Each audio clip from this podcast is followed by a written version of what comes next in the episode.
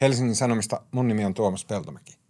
Asuntosijoittamisesta on tullut suosittu sijoitusmuoto. Jopa niin paljon, että se näkyy jopa Instagramissa, Tubessa, meemeissä asti. Eikä ihme, sijoittamalla oikein asuntoihin on mahdollista tienata aivan veret seisattavia summia rahaa. Mutta moni niistä elementeistä, joilla asuntoihin sijoitetaan, kuulostaa hyvin paljon samoilta kuin ne, jotka syöksi maailman finanssikriisiin 15 vuotta sitten. Tänään on perjantai 16. huhtikuuta ja tämä on HS Vision podcast.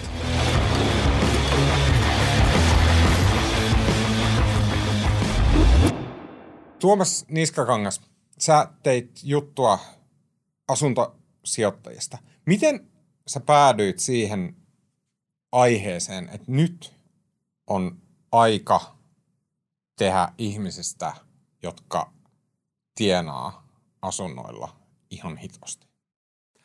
No mä itse enemmän osakesijoittaja ja mä oon katsellut asuntosijoittamista vähän niin kuin sivusta.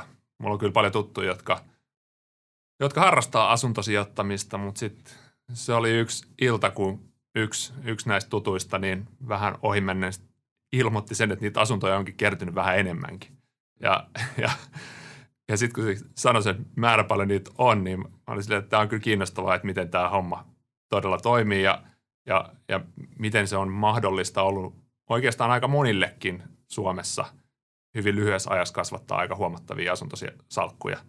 Ja, ja se on niin kuin poikkeaa niin paljon kuitenkin siitä osakesijoittamisen maailmasta, mikä on itselle tutumpi, että mä halusin vähän selvittää enemmän, että miten se homma oikein toimii. Tässä sun jutussa sä, sä oot keskustellut kuuden ihmisen kanssa, jotka on asuntosijoittajia – he, on, he oli vähän niin kuin monen näköistä asuntosijoittajaa. Oliko he sellaisia niin kuin tavallisia ihmisiä vai jonkunnäköisiä pohattoja? No ei mä sanoisi pohattoja, siis hyvinkin tosi tavallisia ihmisiä, mutta sellaisia kuitenkin, ketkä on suhtautunut tähän asuntosijoittamiseen oikeasti sijoittamisena. Että siinä on niin kuin, haetaan tuottoa, haetaan kasvua. Mm. Asuntosäästäminen on ehkä niin kuin semmoinen, mitä monelle tulee asuntosijoittamisesta mieleen, mikä on vähän erilaista – semmoista hyvin pienimuotoista toimintaa, mm. mutta tota, nykyään näitä niin kuin isosti asuntosijoittamiseen ja kunnianhimoisesti siihen suhtautuvia ihmisiä alkaa olla aika paljon. Mm. Mulla tulee mieleen, ja mä luulen, että aika monella muullakin, tulee mieleen asuntosijoittamisesta, että se on jotain sellaista, mikä tapahtuu sitten, kun on ostettu se oma asunto ja sitten se on tavallaan maksettu pois – Siinä töiden ohessa, uran ohessa on ikäännytty, lapset on muuttanut kotoa pois, asuntoa saatu maksettua pois. Sitten tulee ehkä ajankohtaiseksi muuttaa pienempää asuntoa. No myydäänkö aiempi asunto vai otetaanko lisää vähän lainaa ja sitten äh, laitetaan aiempi asunto vuokralle asutaan itse. Joku tämmöinen kuvio, että se ei niinku, se ei kuulosta siltä niin kuin riskiltä, vaan se on semmoinen jonkunnäköinen osa vanhenemista melkein, sanotaan näin. Just näin, ja se säästäminen tapahtuu silloin silleen, että saatat sinne sen mukavan luotettavan vuokralaisen, joka pikkuhiljaa maksaa sitä sun asuntovelkaa siitä, siitä sijo, asunto, ää, sijoitusasunnosta pois, ja, ja sitä kautta sä vaurastut, kun se velka siinä pikkuhiljaa vähenee, ja lopulta ehkä omistat sen sijoitusasunnon kokonaan ilman velkaa, ja sitten sulle on kertynyt hyvin rauhallisessa ja vakaassa tahdissa varallisuutta. Ja tämä ei ole sitä, mitä nämä sun kuusi haastatel- haastattelemaan? Ei, ei, ei, ei ole. Okei. Okay. No niin. Ne luvut sun haastateltavista, he, he, heillä jokaisella on yli kymmenen asuntoa. Uh, yhteensä heidän sijoitussalkuissaan on yli 300 asuntoa. Me ollaan ihan eri, eri tyylisessä asuntojen omistamisessa. Pystyykö lähteä avaamaan jotenkin sitä, että miten, miten tämä koko homma toimii? Miten ihminen päätyy, onnistuu sijoittamaan asuntoihin? Silloin kun siitä asuntosijoittamisesta tehdään oikeasti sijoittamista ja lähdetään tavoittelemaan tuottoa, niin se velkavipu on aivan keskeinen asia siinä ja mikä erottaa sen osakesijoittamisesta.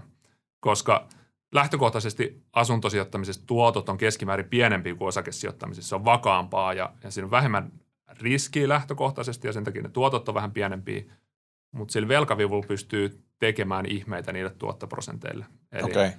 Saanko mä jatka tuosta, mutta ihan vaan, että kaikki pysyy messissä. kun sä sanot, että tuotot on pienempiä kuin vaikka osakkeessa, mitä se tarkoittaa suurin piirtein? No jos ajattelee pitkä aikaväliin, niin usein osakkeissa ehkä ajatellaan, että se vuodessa osakkeet tuottaa sanotaan 7 prosenttia, ehkä 8 prosenttia, mutta se on vain puolet siitä, ehkä 3-4 prosenttia tyypillisesti asunnoissa. Mm. Okei. Okay. Mutta sitten kun otetaan velkaa, niin tämä tuotto saadaan huimasti isommaksi. Aivan, koska silloin kun sä ostat ää, sijoitusasunnon, niin sulla on tyypillinen velkaprosentti, siinä on 70 prosenttia velkaa ja 30 prosenttia sitten omaa rahaa tai omaa vakuutta.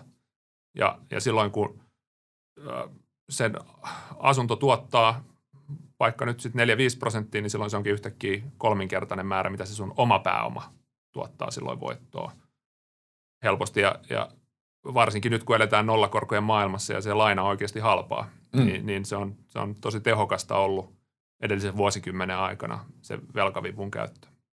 Eli jos le- otetaan tämmöinen kuvitteellinen esimerkki, löydetään vaikka sadan tonnin yksiö jostain Helsingin laitamilta – ja sitten sä itse maksat siitä sun omia rahoja 30 000, pankki antaa sulle 70 000 lainaa, mutta sä saat tavallaan sille sun 30 000 sä saat sitä voittoa. Niin, koko siitä sadasta tonnista, koska sä maksat pankille totta kai lainakulut, mutta ne on aika pieniä ollut. Eli sen takia se on ollut hyvin, hyvin tuottoisaa, mutta toki kilpailu kiristyy ja, ja hyviä asuntokohteita on vaikeampi löytää, kun niin moni on löytänyt asuntosijoittamisen, mutta mutta mut silti niin tämä velkavipu on hyvin toiminut sijoittajien eduksi edellisen kymmenen vuoden aikana. Ja kaikki nämä sijoittajat kyllä myöntää, että ne on ollut hyvää aikaa liikkeelle. Totta kai kaikki on taitavia, se vaatii paljon duunia tulla hyväksi asuntosijoittajaksi, mutta, mutta tässä on ollut myös sitä, että he on oikeaan aikaan ollut liikkeellä. Mm. No miten tämmöinen velkavipu, äh, onko se semmoinen, että se on, se on kenelle hyvänsä saatavissa? On ja usein alussa itse asiassa helpommin, koska tyypillisesti siinä vaiheessa, jos ihmisellä on vaikka hyvät palkkatulot tai jotain omaisuutta, niin sun on helpompi saada lainaa. Se on pankille turvallisempaa. Siinä vaiheessa, kun sulla on tosi paljon asuntoja, niin pankki alkaa kohdella sua enemmän, nähdä isompia riskejä sun toiminnassa. Mm. Et sen takia usein kovat asuntosijoittajat voi joutua maksaa vähän enemmän niitä, niistä lainoistaan kuin semmoinen ihminen, jolla on hyvin vakaa taloustilanne ja se hankkii sen ensimmäisen sijoitusasunnon, niin se voi olla hyvinkin edullinen se laina. Silloin sama hintainen kuin omassa asunnossa käytännössä. Miten? Okei, okay, ja nyt mä paljastan sen. mä oikeasti, niin kuin, mä jotenkin käsitän tätä. Miten se menee pankin kannalta, jos, tai miten se menee, jos jollakin ihmisellä on velalla kymmenen asuntoa? Se kuulostaa jotenkin aivan kestämättömältä kaikkien kannalta.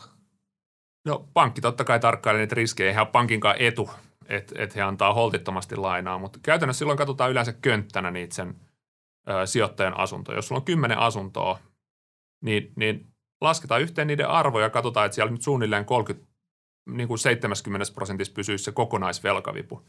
Ja siihen nimenomaan liittyy sitten se kasvun mahdollisuus, minkä takia se lähtee kasvamaan usein niin nopeasti se asuntosalkku, jos sitä haluaa kasvattaa. Että se riittää, että sä pystyt vapauttamaan siellä vakuutta niistä sun kymmenestä ensimmäisestä asunnosta, vaan muutaman prosentin kustakin – että sä saat sen riittävän pääoman siihen 11 asuntoon. Mm. Että se tavallaan kertautuu ja tulee koko ajan nopeammaksi se uusien asuntojen hankkiminen, koska se vaatii niin kuin pienempiä muutoksia niissä joko niiden olemassa olevien asuntojen arvon nousussa tai sitten siinä niiden vuokratuottojen kertymisessä. Että sä mm. saat kasaan sen riittävän oman pääoman siihen, että pystyt taas hakemaan sen 70 prosentin lainan siihen seuraavaan. Okei. Okay. Eli jos, ja mä jotenkin varmasti karkeistan tämän, mutta mä yritän tuoda jotenkin silleen, että niin kuin ihminen, joka ei, jolla ei ole kymmentä kämppää, niin pystyisi ymmärtämään. Eli olisiko se silleen, että jos jostain on saanut kaavittua ne rahat vaikka kahteen asuntoon, sanotaan kahteen yksiöön, eli 30 000 ja 30 000, ja sen jälkeen sitten, kun odottaa, että niiden yksiöiden arvo nousee, niin molempien täytyisi, niiden arvon täytyy nousta vain 15 000, niin sitten taas pystyisi ottaa sen arvon nousun, pelkästään sen arvon nousun nojalla lisää lainaa. Kyllä, karkeasti ottaa just näin, mutta ei ne, ei ne niin kuin oikeasti kovat sijoittajat ei jää odottamaan sitä, että se nousee 15 prosenttia vähitellen markkinan mukana, vaan ensinnäkin ne yrittää ostaa alihintaisia kämppiä, jolloin käytännössä jo melkein ostohetkellä se on voinut nousta sen markkina-arvo mm. 15 prosenttia. Tai sitten he teettää, ostaa huonokuntoisen kämpän, teettää siihen remontin, mikä nostaa sen arvoa enemmän kuin mitä se remontin arvo on ollut. Ja nämä on niin semmoisia tyypillisiä keinoja, mihin pyritään, mihin hyvät asuntosijoittajat pyrkii, on se, että ostaa halvalla, tekee siihen pienen remontin ja sen jälkeen markkii, marssii pankkiin ja sanoo, että itse asiassa tämä on nyt jo sadan tonnin arvoinen tämä kämppä, minkä mä ostin 60 tai 70 tonnilla. Että eikö tässä ole vapaata vakuusarvoa, että mä voin ostaa seuraavan. Mm. Ja sitten taas ja, ja näin sovitaan kuvio toi, toi, toistuu. Joo, ja sitä ja toistetaan, toistuu. toistetaan, toistetaan. Kunnes... No, sitten ei ole mitään loppupäätä. Totta kai monet tuntuu, että haluaa kasvattaa sitä asuntosalkkua. Se on toiminut tosi hyvin. Sitä halutaan kasvattaa paljon ja pitkään. Se niin kuin tuo käytännössä semmoisen – No se ei ole kovin passiivista tuloa asuntosijoittamisessa aika paljon työtä mm. verrattuna osakesijoittamiseen. Se on aika kova duuni. Jotkut jättäytyy pois palkkatyöstä, mutta monet ei. Ja, ja sitä kasvatetaan sitä asuntosalkkuu ja se tuo taloudellista riippumattomuutta ja sellaista niin kuin huomattavaa omaisuutta sitten lopulta hy- hyvin monille. Jotkut sitten muuttaa strategiaa matkan varrella vähän varovaisemmaksi. Toteaa, että niitä asuntoja on niin paljon, että nyt mun ei tarvi enää pitää näin isoa velkavipua, että mä elelen aika mukavasti – myös silleen, että mä pystyn ostamaan vähän turvallisempia kohteita, sanotaan niin kuin vaikka Helsingin keskustakohteita, joissa ehkä vuokratuotto ei ole niin hyvä, mutta jotka on varmasti semmoista niin kuin vakaampaa omaisuutta tulevaisuutta ajatellen. Totta kai jotkut niin kuin myös himmailee siinä vaiheessa, kun alkaa olla aika hyvä tilanne, mutta, mutta toisaalta monet varmasti jatkaa sillä strategialla, mikä on nopeasti kasvattanut sitä omaisuutta ja, ja niin kuin pyrkii edelleen kasvuun, koska se on toiminut heille niin hyvin. Mä en halua millään tavalla dempata sitä pöhinää, mikä varmasti siinä vaiheessa, kun sulla rupeaa olemaan sata asuntoa ostettuna ja sijoitettuna ja näin. Mutta eikö tämä kaikki kuulosta ihan vuoden 2008 finanssikriisiltä, jossa nimenomaan pankit myönsi lähinnä Yhdysvalloissa, myönsi tosi paljon lainoja äh, ihmisille asuntoja varten ja ihmiset osti näitä asuntoja flipatakseen niitä ja sitten – kun pankit oli myöntänyt liikaa näitä lainoja, niin siitä seurasi sitten se, että pankeille tuli halu piilottaa nämä huonot lainansa erinäköisiin portfolioihin osaksi jotain muita paketteja sille, ettei niitä oikein näe, että ne ei ole kovin hyviä nämä lainoja, kunnes sitten koko korttitalo luhistui ja sitten tuli maailmanlaajuinen finanssikriisi. No ja tuossa finanssikriisin tapahtumaketjusta, minkä sä hienosti kuvasit, niin aika monta palaa puuttuu vielä tässä nykyisessä. Mutta tota, se perusjuttuhan on siis sinänsä sama, että, että velkavipuhan toimii molempiin suuntiin.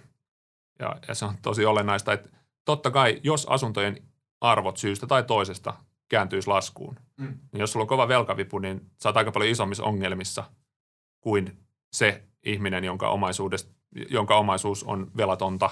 Mm. Molemmilla tippuu arvo, mutta velkavipua käyttävällä se tippuu – se oman pääoman arvo moninkertaisesti vauhtiin verrattuna siihen, jolle ei ole velkaa. Mm. Ja silloin usein voidaan joutua ongelmiin, pakkomyynteihin tai muihin ratkaisuihin ää, siinä laskumarkkinassa. Onks, ja mä en tiedä, onko tämä semmoinen asia, minkä sä edes tiedät, mutta musta kuulostaa siltä, että okei, okay, että jos ihminen ostaa velkavivulla itselleen 20 asuntoa, niin okei, okay, se voi olla ongelma tälle ihmiselle itselleen, jos niiden arvo lähtee aleneen, mutta kyllä se on ongelma myös pankille. Ja varsinkin, jos pankilla on tällaisia asiakkaita lukuisia, jos se on jossain piirissä tullut muodikkaaksi ostella asuntoja vaikka kuin paljon ja näin päin pois, niin onko tällaista ongelmaa suomalaisissa pankeissa? No, en mä siinä asemassa, että mä pystyisin arvioimaan suomalaisten pankkien sitä riskiä kokonaisuutena – mutta kyllä mä sen selvästi aistin, että vaikka pankeilla on hyvät kannusteet nyt antaa asuntolainoja, koko tämä meidän maan osan talous perustuu siihen, että keskuspankki on luonut olosuhteet, jossa pankkien kannattaa tarjota lainaa ihmisille, sekä yrityksille että, että tavallisille kotitalouksille, niin äh, kyllä he siitä huolimatta niin kuin miettii aidosti niitä riskejä ja, ja kyllä niin kuin nämä sijoittajatkin kertoo, että, että niin kuin pankit saattaa käydä nihkeeksi jossain mm. vaiheessa. Että, että kyllä ne pankit – pankit ajattelee ja pelkää pahinta ja, ja mittaa niitä riskejä, eikä anna mitä tahansa lainaa niin, kuin, niin paljon kuin vaan haluaa, vaan, vaan kyllä siellä on oikeasti prosessit. Ja silloin nämä sijoittajat totta kai joutuu katselemaan muualle. He haluavat ostaa lisää asuntoja, niin kyllä usein löytyy se pankki, joka antaa. Okei, Tuomas Niskakangas, kiitos oikein paljon. Hei, tämän podcastin sponsoroi Helsingin Sanomien tilaajat. Jos sulla ei ole vielä tilausta, niin sellainen on tarjolla kahden viikon ilmaisen näytetilauksen muodossa tämän podcastin kuuntelijoille osoitteessa hs.fi kautta parempaa kuunneltavaa. Kuva- ja äänituotannosta sekä leikkauksesta vastaavat tänään Mikko Peura ja Janne Elkki. Mun nimi on Tuomas Peltomäki ja tämä podcast toimitetaan Helsingin Sanomien visiotoimituksessa.